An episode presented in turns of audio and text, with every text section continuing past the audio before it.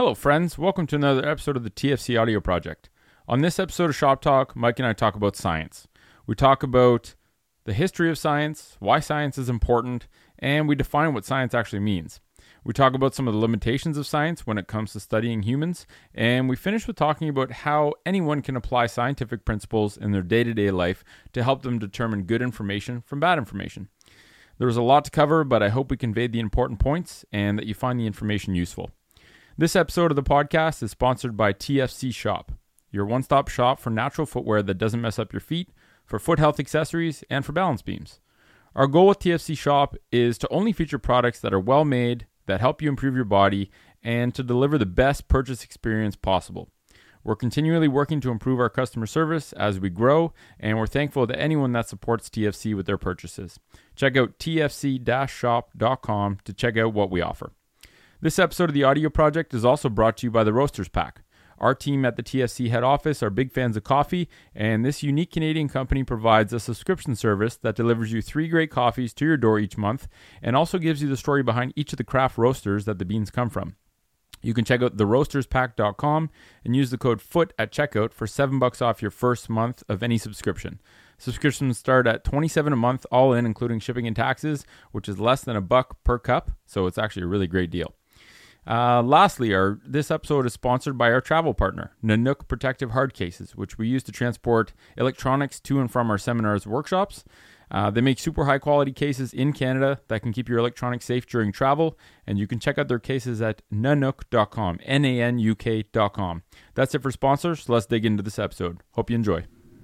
It's the TFC Audio Project.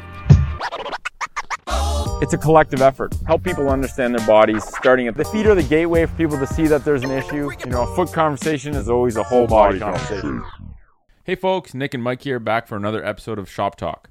Today's episode is all about science and the scientific method. Um, we're going to start by defining some terms. We'll talk about the history of science, talk about why science is important, and also some limitations of science um, in terms of how it's being used today and we just feel that there's a you know science is very important uh, from a conceptual point of view and shaping your thinking and um, learning new knowledge but i think a lot of people's perception of science is a little bit skewed. So we want to kind of clear the air um, this is an important topic at tfc because it really is one of the guiding principles or the guiding principle in how we acquire knowledge that we eventually teach and there's kind of a series of, of phases you go through to test it make sure it's accurate and uh, we want to go through the elements that are important in in in kind of the scientific method and how you can apply them not to do scientific experiments yourself, but perhaps using a more scientific approach to just day-to-day thinking. So, let's start by let's start by talking about the history of science. And I know you've got a bunch of stuff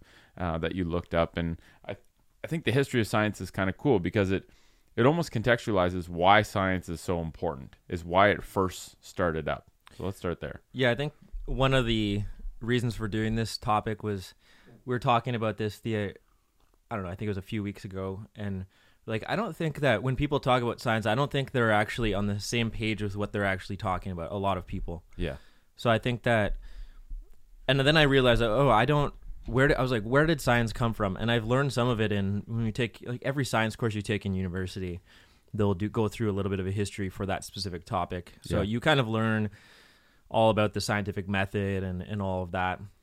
The, it's always the first chapter in the textbook, but I think going a little deeper, it's like what is where did it come from, and then comparing that to how it is today, and then what people think of it as today as it is today. So yeah, because it's it's it's veered off the path that it initially was there for, right? It's Yeah. like anything. You can if you apply money and you apply uh, incentives to to something, then it can often take a weird direction and kind of a weird U-turn to- and end up somewhere that it wasn't supposed to be. Mm-hmm. And I think in you know with today with so many people like we have I think science today is more important than it ever has been before.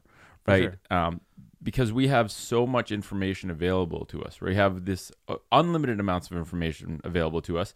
We have people trying to battle for our attention and and and tell us things that will grab our attention. Right? This whole clickbait or headline um, problem. And so you know everyone needs to have a stronger bullshit detector today than ever before. And I think science gives a really good platform to get people better able at kind of evaluating objectively whether something is true or carries meaning or not. I mean, first of all, if you hear about something scientific on Facebook, it's probably it's probably not the full story, right? That's so headlines are not a good place to take to take away, you know, these overarching truths. But um, yeah, we want to arm people with a better understanding of what science is and kind of rescue the definition of science, and also just allow people to use science in their day to day lives because it really is po- a powerful tool.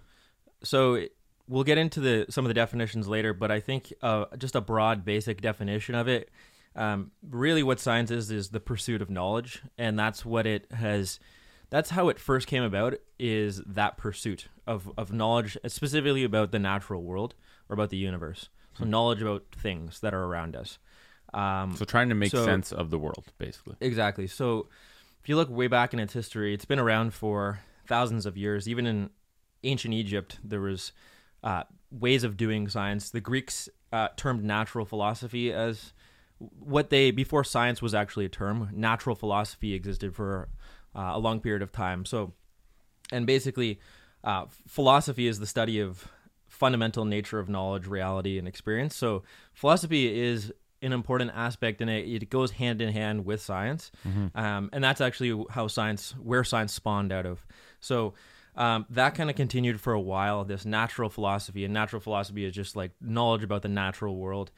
Um, along the way, there was different thinkers, and there's some prominent figures that people have often heard of, but they don't know kind of what their contributions were. Yeah. Um, so there was Socrates. Socrates was very important for um, developing the earliest forms of like critical thinking and and debate, um, and just asking questions and layering questions on top of questions to try to.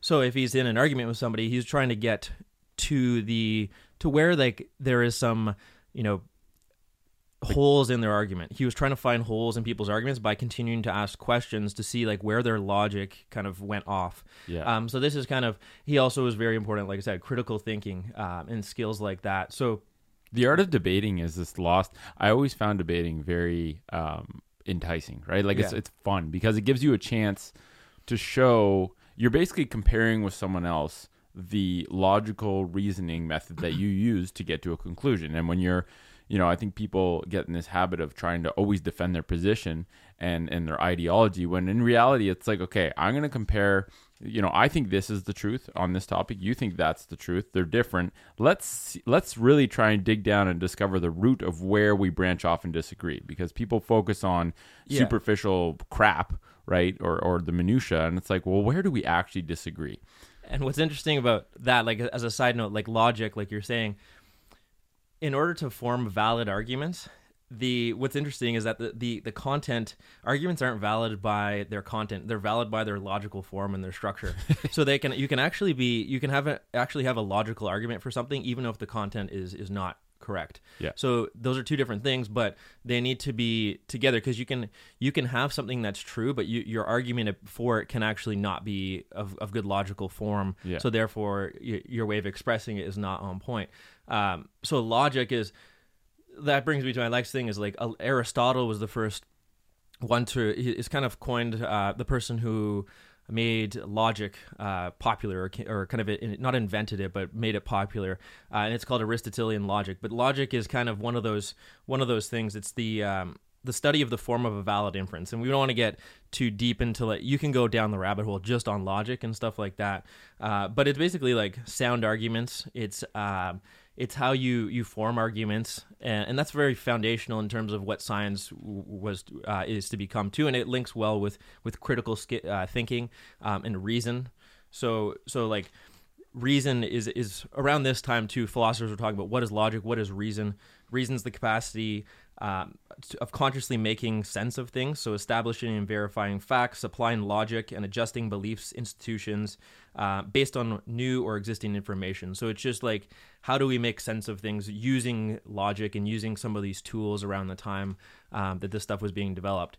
So this is this is all stuff that uh, basically started the process of like essentially people thinking deeper about things. They're like, Yeah. oh, there's like we want to try to figure out things. And having a system for it. right? Exactly. So we need like structures in order to in order to figure things out. We can't just like randomly figure things out. We need structures to put like filters to to put these thoughts through or these experiments through uh, or these they hold up. questions through and see if they hold up. So logic, reason, all these.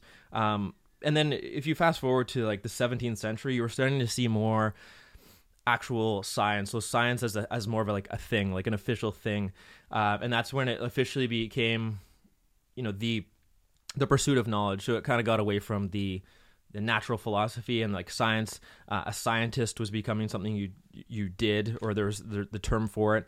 Um, Isaac Newton, 1689. So so he invented the uh, kind of classical mechanics or Newtonian mechanics. So we're talking like the the origins of physics. So um, this was the age of the Enlightenment. So basically, scientific societies and these places where known as academies, where where science was actually done, they started to pop up. So, and again, we're going to fast forward to today where science is done in these institutions as well. Yeah. But you're starting to see places where science was actually done. Um, and That's then where you see like physicists and biologists, all these ists, all these Yeah. like t- schools of science, basically. and that was and that really became a thing in like the 19th century where it was like we started to delineate different branches of science officially like yeah like you say biology and like darwin's origin of species um 18 was in 1854 so that it kind of like gives you a little time stamp of like okay origin of species that was like a huge deal for uh, for biology um and, and evolutionary theory and all of that um, and then that's kind of when the scientific method as we know it started to become more mainstream in more in like the 19th century. It was like a real explosion of science. Um, and then you're going to fast forward again into kind of late 19th early 20th century uh, and then physics started to really explode. So you've got like einstein and his theory of relativity and, and all of that. And that's like this is very recent in the grand scheme of like humanity um, like all the way up to the 1900s and then continuing through there into the 2000s and to where we are now. It's just continued to like explode.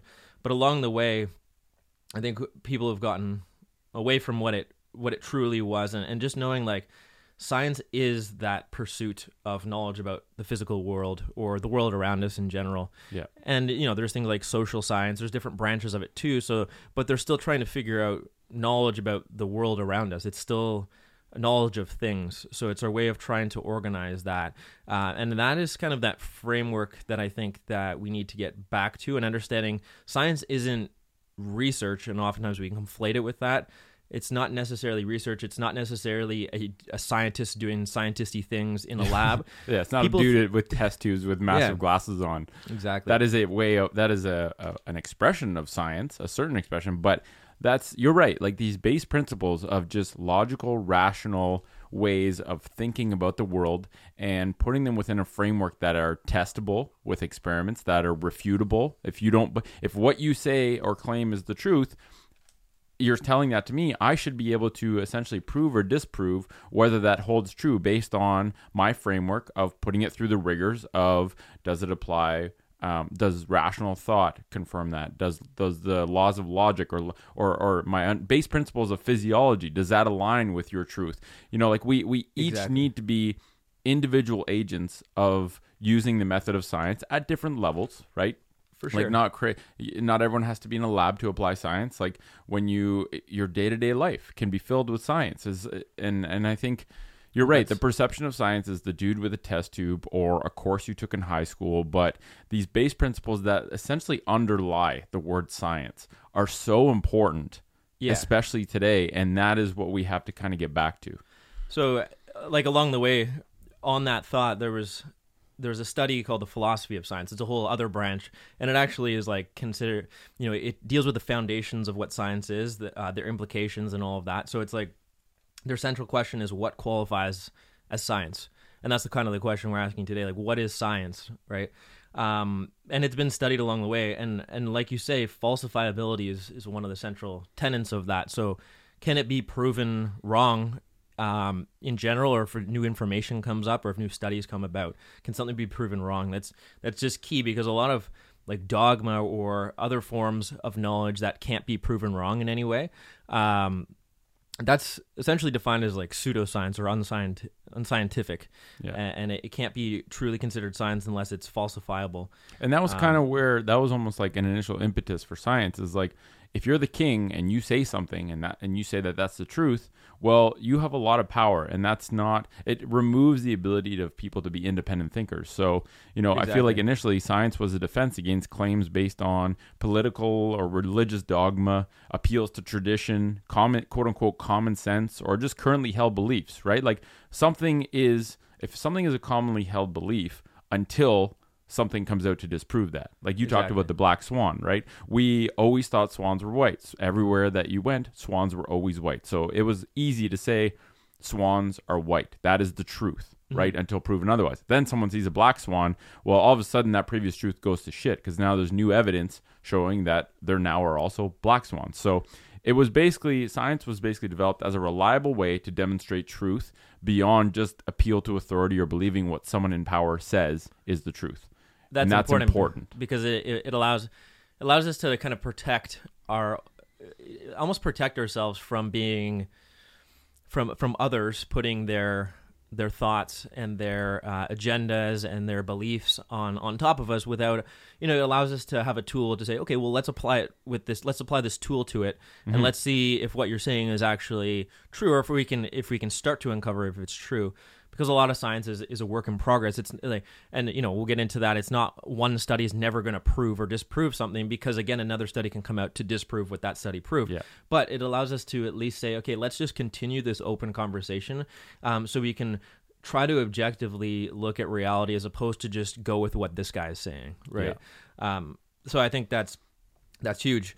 And you know along with that philosophy of science this a big component of that is um, is this trial and error. And this this guy called Karl Popper was one of these famous philosopher uh, philosophers of science. But he was saying trial and error is really again one of those things at the roots of what science is.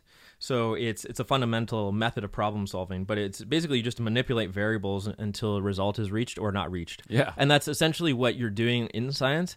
And like base principles and, and uh, first principles are very important to apply to the scientific method because it become can become so complex with modern modern measure tools of measurement modern statistical analysis it gets so jumbled up and complex but it's like let's just apply like fundamentals logic reason first principles thinking trial and error tinkering We all do trial and error. We do trial and error literally when we're babies, right? Like Yeah. movement, the way to discover movement, how to move, how to walk, how to crawl, how to support your own pumpkin, like your own head, is all through trial and error. You Exactly. try a strategy, it either works. If you fall on your face, that was not a good strategy, or or if you try multiple times and the same thing happens, you're going to discard that. Exactly. And then if you try a good strategy for multiple times and it's reproducible, you're going to continue to use that, and then you're going to refine it over time, and you're going to develop uh, kind of a schema for how that thing that you're studying The- works. The, brain is a time. trial and error processing machine. It's the most complex computer ever, and we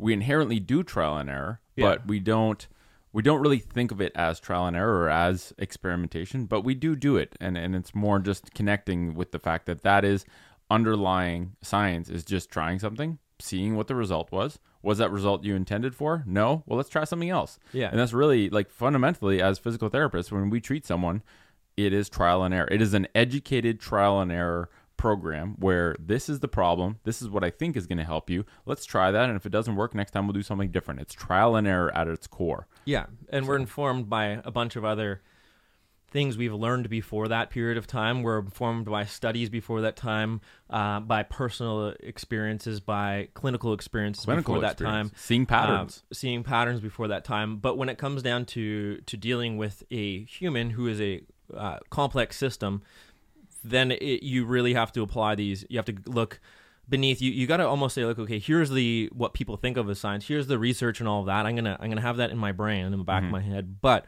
I'm dealing with a complex system that may not follow these uh, single variant studies that that come out, um, and they may be there might be one of the thousands or millions of confounding variables might be applicable here. Um, their psychology might be a factor here. So all of these confounding variables have to be applied.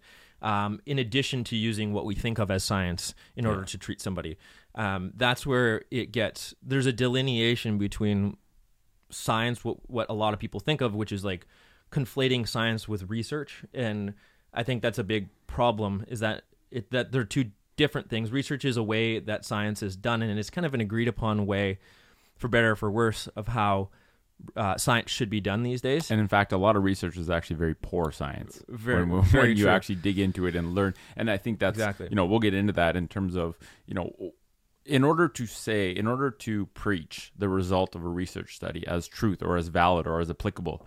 You there should be this prerequisite that you should have to understand how to evaluate the methodology and also apply rationality and sound first principles to that study to determine whether or not it even can apply in terms of like whatever the results were, whether those can apply to yourself or to other people. And a lot of times, those research studies don't really pass that filter very well if you actually know what to look for and what to evaluate. And it's Exactly. complex. So that's I think the problem lies in that once people see a research paper, they they think that it's almost this like worship of science. So they they the average person will just take that as true. Yeah. And like I said, they haven't shot it through this rigorous filter of logic, reason, critical thinking, Yeah. first principle, all that. Um, which once going through that, that's a very uh, it- it's a it's a filter that actually will keep most things in the filter, right? so the things that come out the other side of that are very small. And everyone's got their own filter, right? Some people's filter is just like a it's just like a, a tube that things shoot through.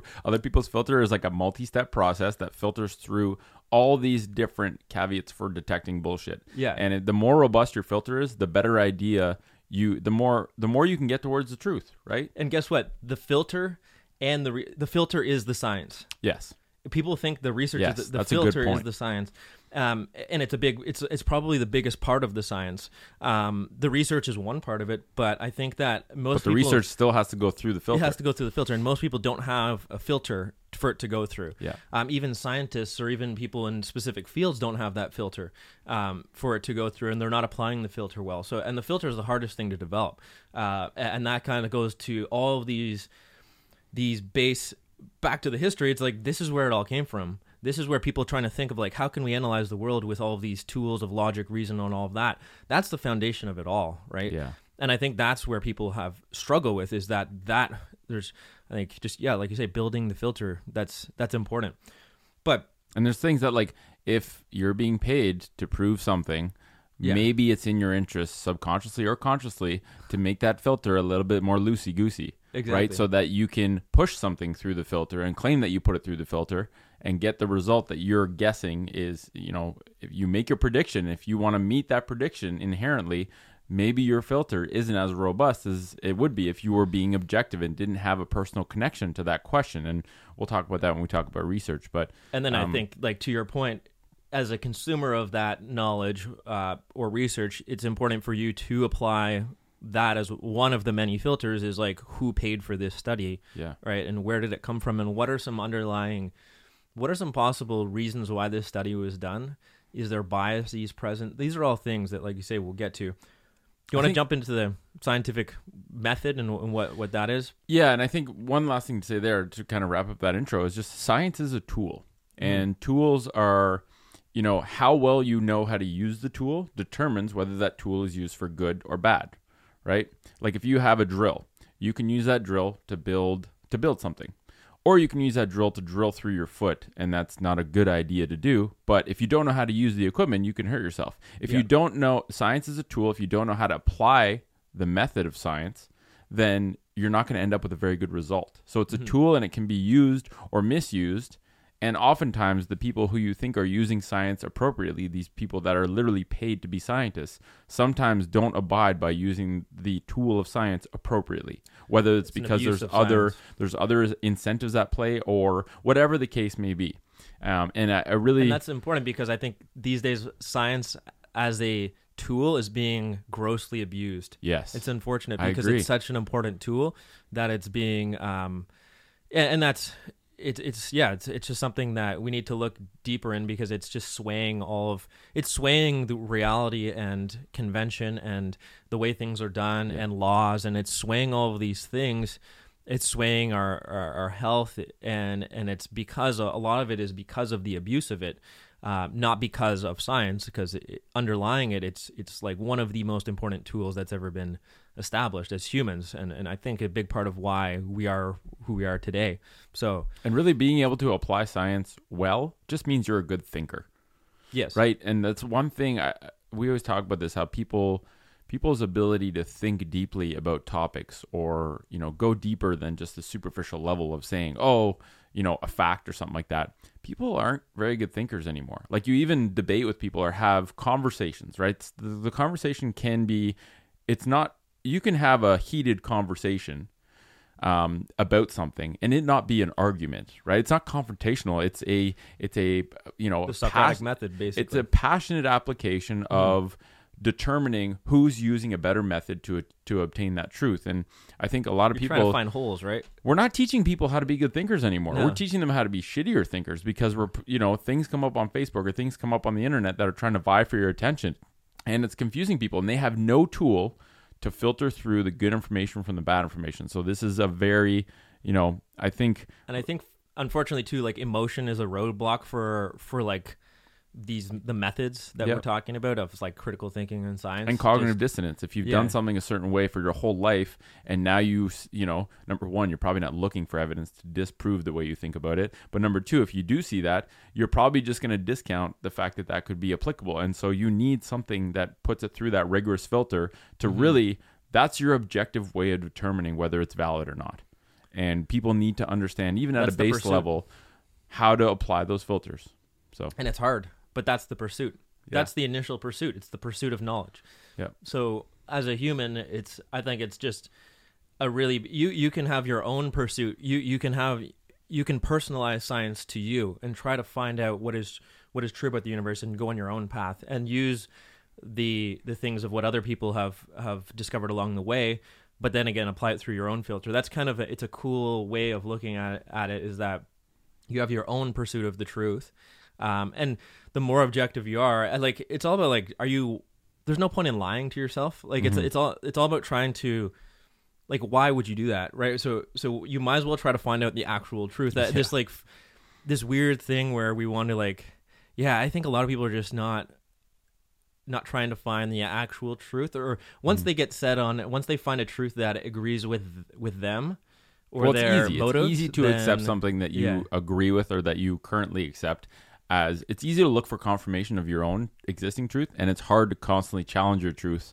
yeah. which essentially is a way to build up and make make those truths stronger right? You should always i always tell people with the footner program the goal is to always try and have conversations with the smartest people that disagree with the way we're doing things because that is the best opportunity to learn as to whether or not your way of thinking of things or your method holds up in the stadium of discussion, right? In the stadium of Mm. defending things using the methods of science and and rational thinking. Um, so yeah, let's get into uh, what did you want to get into well, next? I'm just gonna. The scientific method is, is something. Yeah, it's kind of it's it's newer, so it's in the 19th century. Uh, basically, seeks to objectively explain events in nature in a reproducible way. So the scientific method can be broken down into like experimental design and things like that. But you're essentially trying to have uh, more of a, a structure to finding things out. Um, and you're trying to the key word here in this all is reproducible, and that, and that's one of the talking points that we'll we'll discuss is that a lot of science is often not reproducible meaning if if multiple people did the same experiment would they come to the same conclusion or not um, and i think that's that's huge because there's there's uh, random chance. There's uh, confounding variables. There's complex systems. There's all of these things that can actually give you a re- result but when the, the next person does it it's not the same. Or you know so that's kind of one of the many factors that that needs to be considered when you're trying to find an actual truth about the universe or some or what we would sometimes call a scientific theory which is okay a theory is established once multiple uh, m- multiple studies or multiple experiments come to a very similar conclusion, then we can kind of be more confident in saying, okay, like the same thing's coming out all the time. This must be, you know, it's not going to be the absolute truth because maybe in future something that we've never even, maybe we didn't even have a tool that could measure what we, Yeah. we try to measure. Theories are still fluid. Theory, and everything always open to be proven wrong. that's that's the very interesting part about science is that is that it's it's forever changing and all sciences we know it right now could technically be misguided or or, or I wouldn't I don't want to say wrong but what's interesting is that we keep uncovering like different layers to things and and that's kind of very confusing too. So it's like there's this interesting example of like building building muscle. So this was used in the book uh, anti-fragility but Nassim Taleb he he said, okay, so we've known for forever that like if you lift heavy things, the the more if you're a manual laborer or if you even since the advent of like weightlifting, if you lift heavy things, your muscles grow and you get stronger. Yeah. So, but then we we try to apply that through the scientific method. And we say, okay, well, we want to know why why is that. Um, but we can't forget the initial thing is we, we already know the truth that when we lift heavy things, we get stronger over time. So for one period of time, we thought it was, uh, you know, the tearing of muscle fibers and the regrowth of that muscle fibers. And then we started to think, uh, see that, okay, there's also hormonal, deeper than that, there's hormonal factors that when you lift heavy things, hor- hormones are released. And is that getting you stronger? Um, there's the nervous system. So it's like, we're always uncovering we might find out there's a new thing of why we're getting stronger and we're always fighting and debating why are we getting stronger but the the baseline thing is if you lift heavy things you get stronger so i think that's another that's this is all I was like first principles thinking is like we can't confuse ourselves just because we don't know the actual mechanism behind things Yeah. and that's that is very common these days we're like hey uh, like foam rolling like for instance in our field it's like foam rolling it doesn't do this it does this and this and this it's like okay well wait a minute well, like let's discuss like if we have a question does it work for this thing does it get to the goal we're trying to accomplish if the answer is yes we can debate all we want about uh, what is it actually doing but if it, if it's like quote unquote working and Yeah. getting the Is result it accomplishing the goal? then okay, we can still use it, even though. So that begs the question: Can we use something, or should we use something if we know it works, but we don't know the mechanism? And a lot of people on the internet seem to think that we need to know the mechanism Yeah. of behind something in order to use the thing, right? This is oh my god, you see this all the time. The, the the few times that I read comments, it's like you'll say if you spend less time sitting in a chair with your hip at 90 degrees, you're less likely to get stuck in hip flexion. Like you will improve your hip extension by just spending less time in hip flexion. People are like, "Where's the study, bro? Show me a study." Yes. It's like, well, do you really need a study to tell you that, you know, like first principles, if you put a joint in a certain position for long periods of time, it starts to get stiff in that position. Can we agree on that? if you put a cast on your arm for six weeks and you take it off, is the joint very stiff and are the muscles around it stiff? Exactly. Like we really need to like pare back down to first principles and like a joint that doesn't get moved gets stiff, a muscle that gets loaded gets Yes. stronger, a muscle that doesn't get loaded get eh, it atrophies and gets weaker. Like Yes. if we can agree on these Moving things, more is better. then it's really not that hard to extrapolate to, you know, wearing shoes that don't let your feet articulate and move will make your foot stiff. Wearing shoes that support the arch of your foot will make your foot weak. Like these are base principles. We have to just Yes. be mindful of this. And I think that the what it is, I think that's an attempt to go against the kind of the polar opposite of that. It, would be like making uh, profound claims on something, right? So so making uh, profound claims on on a topic and saying, um, and then people asking, you know, uh, what.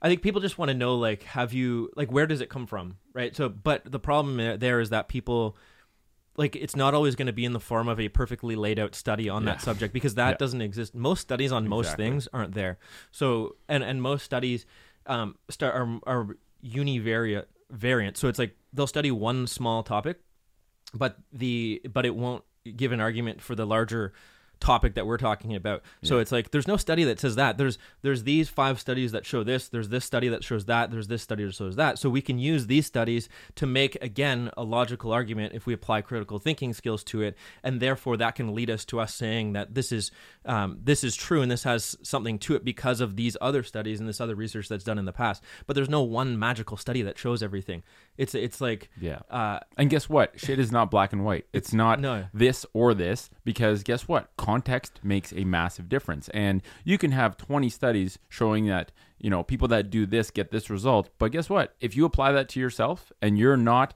living the same life or have the same history of your body of the people whose bodies were used for that study, it might not apply to you. It's complex. It depends, right? And the only way to evaluate whether those studies can give you advice that's useful to you is to try it.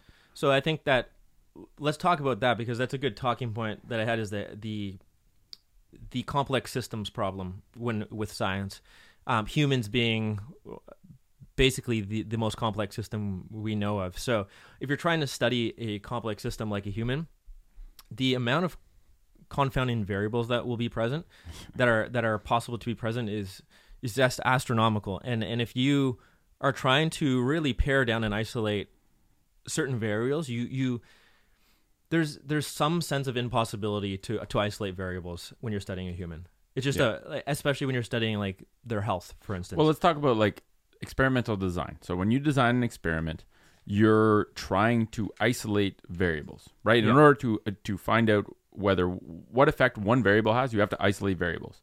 And humans are super complex machines with many interdependent systems and multiple variables at play at all times. So if you try and discover a truth when it comes to the human body by isolating all these other variables to just focus on one single variable, well, guess what? Whatever truth, whatever conclusion you end up with is not going to be a very broad applying conclusion because that's only one tiny snippet. That's 1% of the information when it comes to how the body functions. And so that ha- that has to be considered. For sure. Right? Like science on humans must be taken with a grain of salt because it by nature of how you design experiments, it cannot tell you big overarching truths. and it- there I, I would argue that there's a, a lot of i think that is the the art of science is that like how can we beautifully design it's the art and the technical aspect of it too because that being said certain experiments can be designed way better. And and you could almost look at it and be like oh my god they they covered for a lot of things. And and, and i can take this more seriously than this study that they just they were way off. Like get like a few things basically like sample size like things like sample size the methods that they used. So the variables that they were uh, accounting for or, or uh, adjusting for um, the study design how the study was designed tracked how stats were used on it uh, the interventions used the confounding factors and how they were adjusted for. So i think that the a good scientist will try their best to objectively create a, an experiment or uh, design an experiment that tries to adjust for as many of these as we can.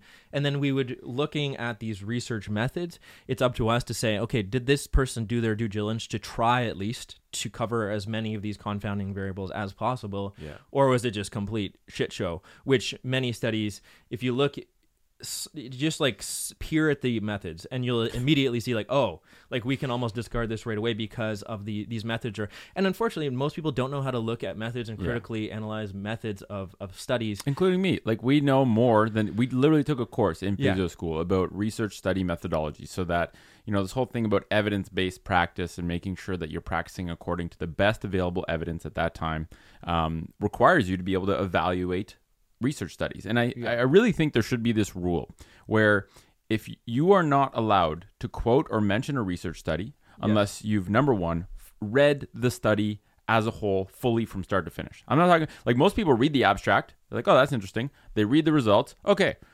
That's the truth. Like this study showed this. Yes. It's like, "Okay.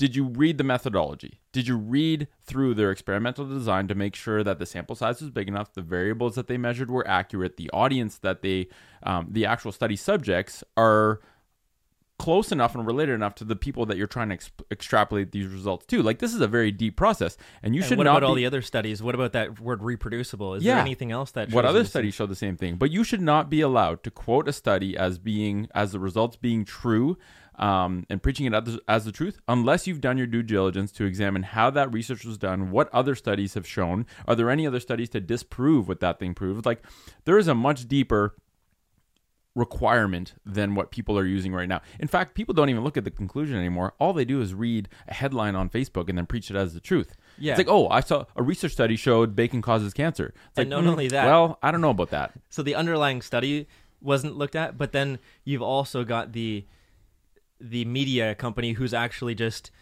completely butchered the actual so Yeah. it's like two Completely layers out of context. of- two layers of butchery and and uh i think that's and that brings me to like the cherry picking problem so a lot of people on your point is that a lot of people will want to prove their they have an agenda to prove or they have a point to prove so they the fact that we re- we worship science these days it, it makes it so that they'll pick a study and they'll say aha i got you because the study Yeah. says this and you see this all the time and it, and then it's just like this like fight of studies but then what's interesting is that you'll see another person come back and be like well this study shows the exact opposite of that and then it's like "But this like it's like okay what we're seeing here is that really we don't know yet because Yeah, yeah, there's exactly. two different studies that are showing two so you you can cherry pick all these studies to your liking and you can try to form an argument and hey, I, I think everybody is guilty for this because any paper that you do or any book that you write or, or any any sort of like argument that you're trying to back up with science, you are consciously or even subconsciously cherry picking research that's going to best inform you. And sometimes it can be sometimes it can be done in a in a tasteful way in a way that's respectable because again you're you're honestly trying to find research Yeah. that but I think you you just got to do your due diligence just to look at the stuff that like you say doesn't go with your point of view and and also kind of give that uh the airtime so it's not just uh the the few studies that might uh yeah it, it's And very you have to be open to criticism. Like if Yeah. you do a research study and you put it out into the world, and people, you know, I went to this uh, footwear biomechanics symposium, and people are presenting their research. They have ten minute slots, so you present your research for eight minutes, the abstract, conclusion, the methods, blah blah blah, and then you have two minutes where people go up to microphones and fire questions at you. Well, what about did you? What about this variable? Or how did you measure this? Or could there be? You know, like you're basically putting your if you do research, put it out to the world to try and describe some sort of truth. You have to be open to people criticizing your methods and and look at it not as something that you need to defend something that you need to say well yes i considered it in this way or i eliminated that variable in this way. And you're basically every single person that asks you a question and criticizes the way you did your research is a opportunity to either learn how you can do that research better next time or to build a more robust case that your research is actually accurate. Which is essentially what the peer review process should should be. be. And many there's journals that are are more renowned than others, but I think that we also got to look take a serious look at because there's like I, I've seen the on Joe Rogan's podcast there was there was these these guys who were actually uh, giving submitting studies to to papers um, and and they were getting published and there was complete nonsense in these papers. One was Um, about how pigs could fly. yeah. And they paid enough money, and a reputable journal published their article as science. This is part of the problem when money gets involved. And that's a, a gro- like that's an extreme example but these these guys actually got in trouble for submitting these completely false uh, studies. And and what you're finding is like oh so what we thought of as like uh, again the problem of worshiping science we thought that that was like the absolute truth. And what came out of the these because it was published in some sort of paper we call a scientific paper it's the truth right? Yeah. um but wait a minute, not necessarily. Uh, it could be complete garbage. It could be partial garbage, um, or it could be very misinformed. It could be temporarily right, but then disproven wrong. Yeah. We don't know, and um, and then money enters the mix. So now we Like, who's funding the study? who's funding the one. study? Who's the gatekeepers of these these journals that that studies are published in? And then that begs the question too: is like to be taken seriously, something that you have to be published in a major journal or a renowned journal.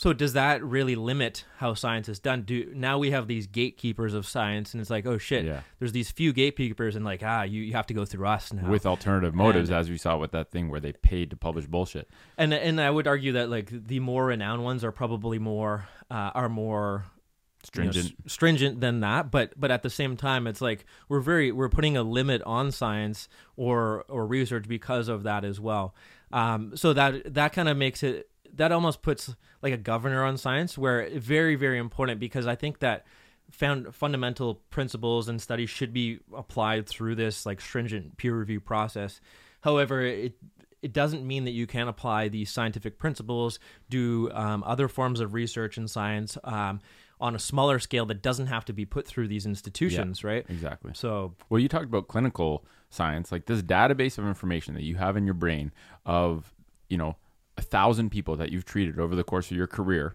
and you've seen, and like realistically, it's a lot of the same pattern, right? People all have the same problems. They they sit all day, they don't move, so they've been, you know, a lot of the patterns you see are are very um, repetitive.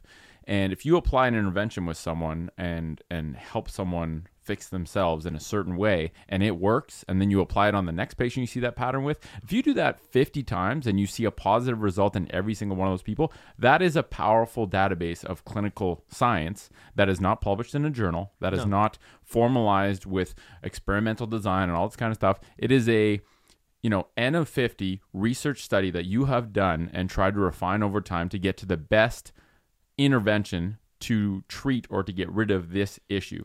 Exactly. And I think people underestimate that as a source of science, right? And it's and is it reproducible? Well, that's you could argue that you're well, reproducing, it's reproducing it every time. for you. For you, it's Yeah. reproducible. um, and maybe for people that you you teach. And then the other part of that, it, it gets so it gets so complex because you're actually probably better at dealing with a lot of these other.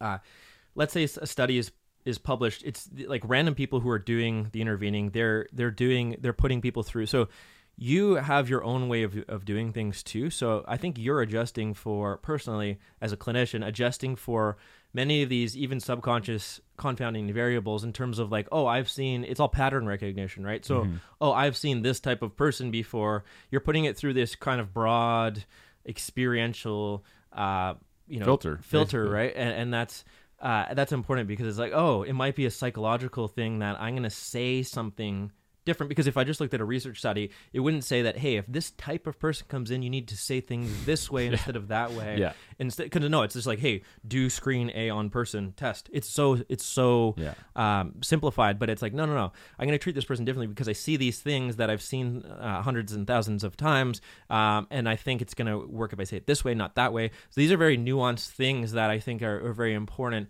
Um, so that's where it gets complex, but we can't discard or discount that uh, Yeah. out of it. personal experience is important. And you know back to this whole thing of evidence-based practice you know the, the problem there is you know if you look at let's look at um, drug companies are notorious for this. So cherry picking results or cherry picking studies. So a drug company wants to get drug a passed. They have to prove that it's better than placebo. So they'll do 50 studies. If 48 of those studies say that that drug is not only not better than placebo, but it actually messes you up royally. But two of those studies show that the drug, you know, based on the experimental design, they found a way to show that that drug is better than placebo. They can put 48 of those studies in a drawer, lock it up, no one ever sees it. They can publish the two studies that prove that it was effective. And guess what? They can cherry pick the results to show that this drug is better than placebo, and then the drug gets passed. And 50, 48 of 50 studies showed that not only was it not effective, it actually harms people, but no one ever hears about that. This is where the cherry picking and the essentially being really choosy in the interests of what you're trying to prove or sell can really make this a muddy space because no one sees that, but it is happening and it happens so much it make, it'll make your brain explode. It's money. Money. So Exactly.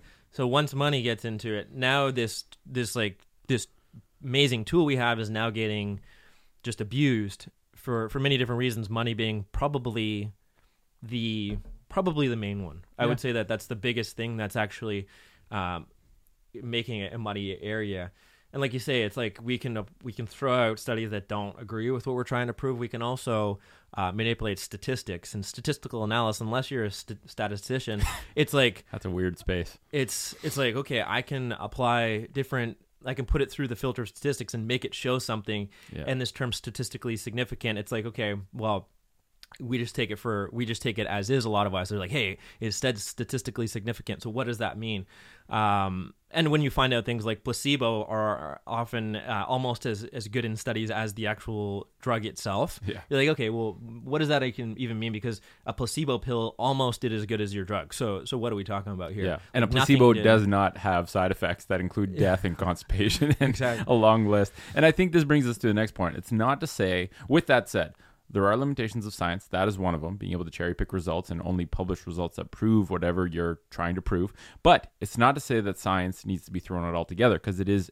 unbelievably important. And I think it just has to be used optimally. And, you know, part of this is everything should be taken, even something that's gone through the, a rigorous filter of science, with a moderate dose of skepticism. And I mm. think, you know, what is skepticism? It's not just believing someone, something that someone tells you as, you know, someone really smart, a university professor, if they tell you something, you still, I'm not saying you should just try and prove it wrong, but you should always have this moderate dose of skepticism where it's like, okay, that makes logical sense. Through my filter of experience, I think that kind of does make rational sense. I'm going to try and make sure that that's actually the truth. So I'm going to look into it myself, whether I try it on my own body, or ask them questions whether I do some it. research. Yeah, ask them questions about how they got to that conclusion. This moderate dose of skepticism is very important, and no one is skeptic. No one like we should be more skeptic now than ever before. Yeah. not so much to the point where it paralyzes us, but also it needs to be something where you. I never accept anything as the truth until I prove it to myself for sure and proving it to yourself depends on the degree of rigor that you apply to knowledge before you say okay this is legit and the beauty about health is that you have a study subject available to you at all times that can be honest if you're honest with yourself and that's your own body, right? If hmm. someone says, "Oh, doing this will improve your ankle mobility." Well, guess what? You can call bullshit until it's actually true and you can prove it on yourself. If you have an ankle mobility restriction, you do what that person says, did it work or not? If it didn't, it doesn't mean it was completely wrong, but it tells you like you have a way to prove it to yourself. Prove shit to yourself. And in the world of health, it's very powerful. things like diet too. Use these principles of tinkering and trial and error on yourself because as we know like not every diet is good for everybody. And even though there's there's handfuls of studies that say oh you know the ketogenic diet is good or, or this other diet is good it's like okay well it still might not be best for you. Um, so so you just need to apply the these scientific methods th- these base layers that we talked about at the beginning to it on yourself.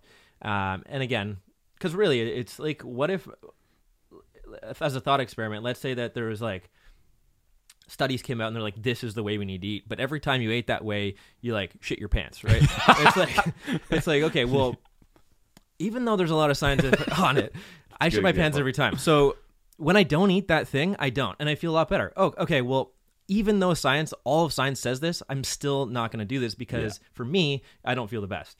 So I think that's also important to consider is that because we're so complex, it can be, it really has to be individualized as well, but it can be well informed by all the other studies I at the think same time. I think one of the biggest areas, one of the biggest pillars of health where the method of science has been butchered and just beaten to a pulp is the world of food, is the world of nutrition. Right? And it's like you can prove that like there's so many fat like there should not be these transitional fads in what we eat every friggin' 20 years. This is the craziest thing ever. It shows you that science knows nothing about food basically. Yeah. Right? If they say, "Oh, fat is good." No, wait, fat is bad. Oh, wait, no, salt is good. No, salt is bad. It's like make up your friggin' mind. You don't know. So stop Yeah. putting these things out there. And the problem is, is that whatever they want to prove or whatever science they want to put out there, if they say, "Oh, fiber is good," well, guess what? Every food that's not real food, it's engineered food, can now say high fiber on the box. And if that's the trend in quote unquote science, people think that that's a good thing to eat. When in reality, it's not real food, and it's not going to give you the nutrients you need to actually function as a human. So. I And I think, think it's, it's- really made it so complex and just and I just made it such muddy waters in something so fundamental as what you need to put in your mouth. That's the biggest reason we're starting to get into food now because it's And just it's a bad space. Back to the logic, critical thinking, and first principles. It's like, what did our human ancestors eat? Yeah. So a lot of people are looking at Ancestral knowledge principles. is powerful. yeah, it's just okay. Here's what we have generally eaten for over time, and then applying the n equals one part of it to here's how I feel good when I eat this, be- because I know that my ancestors probably ate this, and I know that there's some also some good studies. You almost have to take it all and then Yeah. like, apply it to you, um, and, and I think it's just it's just like you say muddy water by by nature of just trying to study humans again. And it's, and it's almost like science has gotten in the way of us just really thinking of like we never used to need experts to tell us what to eat. We're Yeah. probably supposed to eat things that either grew in the ground or run around before they're killed. Let's just bring it back to okay, is this artificially made in a factory or is this something that uh, would have occurred naturally a thousand years ago? Very true. Like that's really that's a really easy filter to put your food choices through. That doesn't work. That is the application of science, but it does not involve you needing to read research paper or consult a quote unquote food expert to tell you what is good for you to put in your mouth. and it's the same thing of like we don't necessarily need it's this like wanting to have a mechanism for why this is good it's like this is this thing to eat is good because it does this at a cellular level and it and it helps mitochondria do this and this and this. And it's like okay well cool. Again the, the weightlifting example but we've always known that this food is good. So Yeah. we don't necessarily need to know that. Or if there's a study that said oh it might be doing this to her instead of that and then people are like oh it's not doing that. Um, but again that's confusion. For the average person it's like hey this food makes me feel good so i, I eat it and, there's a lot of for me. variables even in food. It's like, okay, you want to do a test and see if um, this certain vegetable is good for you. Well, are you talking about the chemicals that we put on that vegetable now to be able to grow it in nutrient poor soil? Like there's there's so many variables where you can just cherry pick and say, oh, if you eat broccoli, it's, it makes you sick. It's like, Yeah. okay, well, is it the broccoli making you sick? Because we've eaten broccoli for a long time. Or is it the chemicals we now put on the broccoli or the way we've engineered that strain of broccoli in modern society? and then what else are you sick? eating Yeah, and, and like, it's like- how much of it are you eating when are you eating Exactly. what other things are you doing in your life because what you eat even simple factors are like if you're a stressed individual, your digestive system is not going to function um, the the the same as somebody who's a, not a. And I'm talking like uh, if you're an overstressed individual and in sympathetic state all the time, um, and you're not in rest dig- or digest mode, you're not Yeah. going to process food. And this Man, is I'm learning that now, and it's blowing my mind. Because you're Yeah. right. If you're driving in a car from one meeting to the next, you're stressed. You're stressed to the tits because you're late for the next meeting. You're driving a metal a metal machine that automatically puts you in this heightened state of stress and then you're shoving non-nutrient dense food in your mouth do you really think that that food is going to get absorbed adequately No, exactly. Or maybe you are eating quote unquote healthy food, but you you work in a cubicle and your boss yells at you every day when you're eating lunch, and and, and you and you sleep for two hours a night, uh, and, and and you have and you're going through a, a divorce. So so maybe the diet is not the thing that's causing you to, Yeah. to have digestive issues. So again, it, it it's just human. It's humans. So yeah it's tough, but But you have to. But it's back to this whole. It's trying to real because this is a this podcast is a hard topic to talk about because there's it goes so deep, right? And you don't want to lose people by talking about something really conceptually when really we're trying to give people actionable advice. And I think the the a big thing there is just.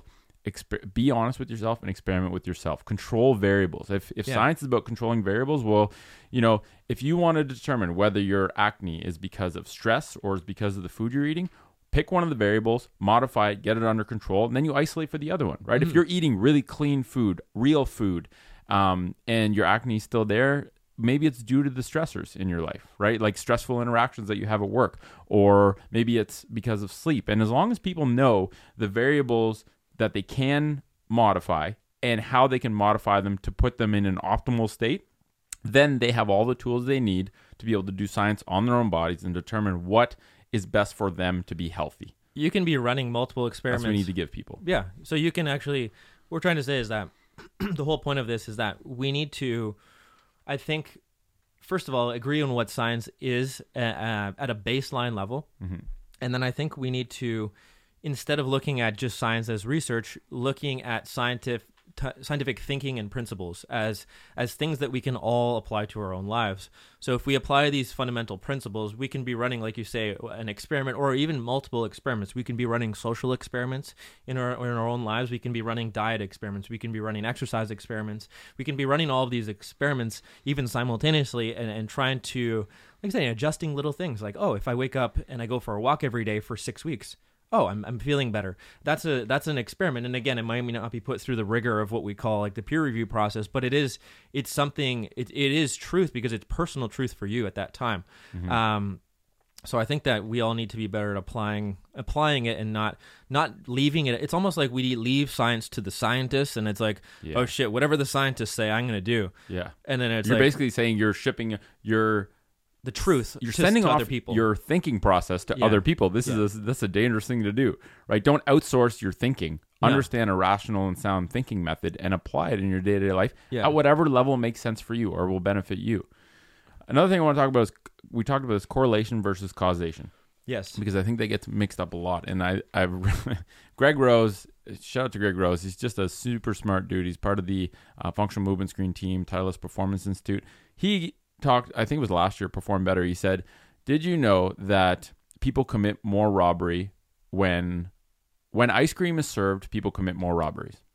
So it's like, okay, well, when ice cream is served, the rate of ice cream being served and the rate of robberies go up together. That must mean that when people eat ice cream, they they're more likely to commit robbery. Mm-hmm. It's like, well, no, those both occur highest in the summer. So during the summer months, people are more likely to rob people because it's not freezing cold. You know, if you think of Canada. And also during the summer, we serve ice cream. It doesn't mean eating ice cream makes people rob people. It, you know, that's a correlation. That's not a causation. Yeah. And so we really need to, that is a hard one to isolate. And I think it doesn't get isolated enough. What people say is causation is really just correlation. That is, and that is like exactly. That's like a very easy example to see it, and I think this problem goes really deep because as humans, we want to find we we love causation. We love to think this causes that, but Because it you- lets us make sense of the world, which is all we're trying to do. Exactly. When you when you listen to a lot of the best like philosophers in the world, even to at uh, present time, they will tell you that even the things that we are pretty sure are causation because of they've been put through in scientific rigor are still just correlation.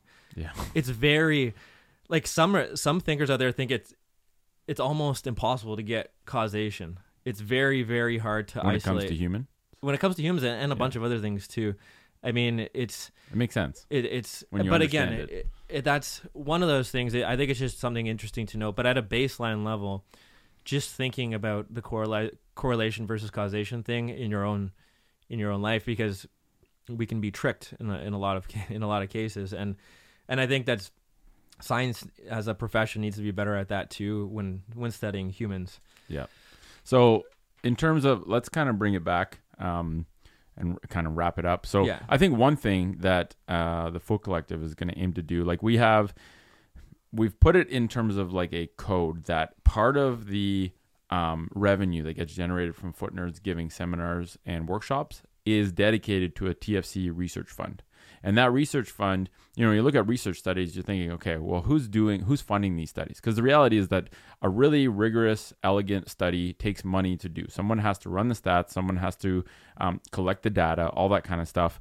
I think in terms of the data collection, we want to create um, features within the app that allow people to essentially you know, if you got tight ankles, we want to put an ankle algorithm within the app, and it's free and it basically lets you get instructions stepwise of these are variables that you can work on to improve your ankle mobility. And after you work, you know, try this and then measure your ankle mobility and see if it changed. And essentially, what it does is it gives us this massive pool of anonymous data to say this intervention gave this result, this intervention gave this result. So we have this massive data collection tool that we, mm-hmm. you know, that's anonymous that can help with that. But then the other part is okay, we have all this data.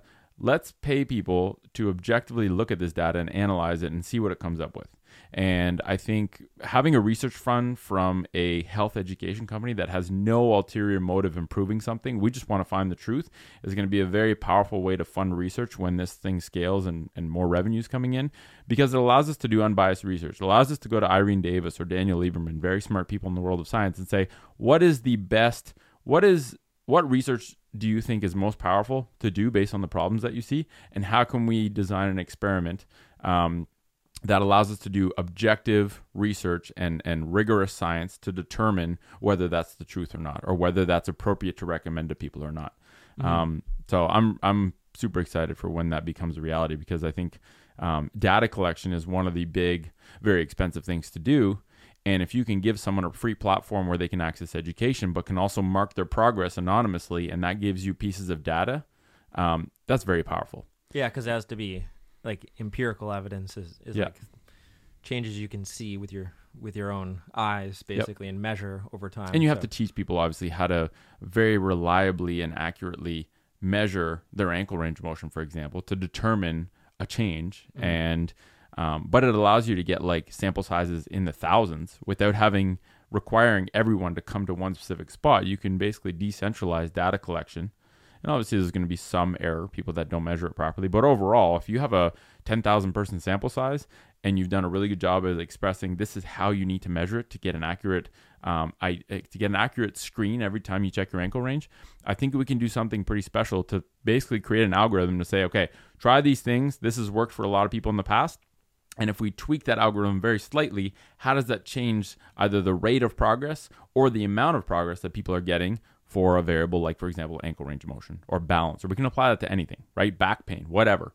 But you can kind of put together this pooled collective knowledge or, or this collective basically research that's being done by helping people, but by understanding how what you're getting people to do is affecting their bodies. So, um, but I think, you know, the big premise today is underneath the method of science, there is this logical, rational appeal and, and, and use of first principles where we can all agree on. We have to find points of agreement before we can then layer on, you know, where we disagree. And I think that's important. It's not, you know, the these things all require context. Instagram has zero context, right? So we need to get back to having like in-person conversations instead of arguing online. But knowing that we each have a responsibility to apply the scientific method in whatever you know layer of depth that is to making sure that acquiring knowledge or putting knowledge out there is actually reflecting the truth and not just something that you want to spread out there whether your motive is selling something or whatever it's almost energy draining for me to to to even look at some of the argument threads going back and forth Yeah, uh, with It's people toxic sometimes. Hurling but even people who are like clinicians in our in our field i've seen posts where they're hurling research studies back and forth at each other um, over the course of like over the course of sometimes days where it's like you know each hour there's and it's like oh my god like this could have been cleared up face to face probably within within an hour. And again that's maybe not reasonable but if these people talked it out uh Yeah. in you know still on the internet they could even just call each other like facetime each other or something and be like hey it's this weird thing where it's like a showy thing too. So like it's like well why would we do that? We want to show people right? We, so we want to put it on the we want to put it out there. But but if they they could even film that. But it's like hey instead of going back and forth in comments with like huge paragraphs for two days long why don't we go on facetime and talk for an hour and then we can still put that online why don't we do that more Yeah. and and i think it's just and have a logical conversation, right? Like these, I Yeah. think the art of debate, the art of like log having a logical, rational conversation where it's okay that you disagree, but respecting each other to the point where you're both being unemotional about this. And and I think that's the problem is most people are trying to defend an ideology where they have a personal connection to what they're trying to prove. And so and so when you put out a, um, a statement that's disproving something, they basically interpret it as a personal attack. And then they try and use these basically like cheap shots to try and hack away at your position because they're feeling vulnerable that their personal identity is being challenged. And that's not, this is a very unhealthy way to have discussions and discover the truth, right? And and I, I really think that's a big part of the problem is people just have lost you, know, you look at a platform like Joe Rogan where people have three hour conversations to really air out a topic and put it through the rigor. Joe's a very good interviewer, right? He's a good bullshit detective and um and I think that's a powerful medium for having the conversations that we need to have because it's like this lack of context, little snippets of information jabbing at each other through through the matrix on social media is a terrible way especially when especially when you see health professionals doing it like it's really not that's not cool that's not appropriate right and then it confuses everybody exactly who's looking at it. Exactly. And so we just we need to all agree on the principles of science. We need to be stewards of applying those principles. If we're if we're if you're in a position of teaching others stuff or helping others as health professionals, you really need to to pay some attention to the to the method of science and just making sure that what you're saying has gone through that filter. And and as time goes on increasing the the effectiveness of your filter right? Mhm. like you should always be in order to discover the truth you need to be better at understanding how to evaluate objectively whether something is true or not. And like we said before in the world of health you have a body you can test everything that people say on yourself to get your own version of whether that holds up. Because like you said if a thousand articles say eat this and you shit your pants every time you eat it this is probably not a good thing to listen to. So um, just use you know common sense is not that common unfortunately but i think hopefully podcasts like this help people feel empowered that they have the ability to evaluate information they receive and are not just passive recipients of quote unquote science or journal articles. They're you know they're receiving the information but then they have their own filter system to put it through to determine whether or not it's something they should tell other people or implement themselves. So anyway we hope you enjoyed that podcast and it helped to kind of clear the air on science. I'm sure there will be follow-up podcasts on this topic. Um, but yeah have a great day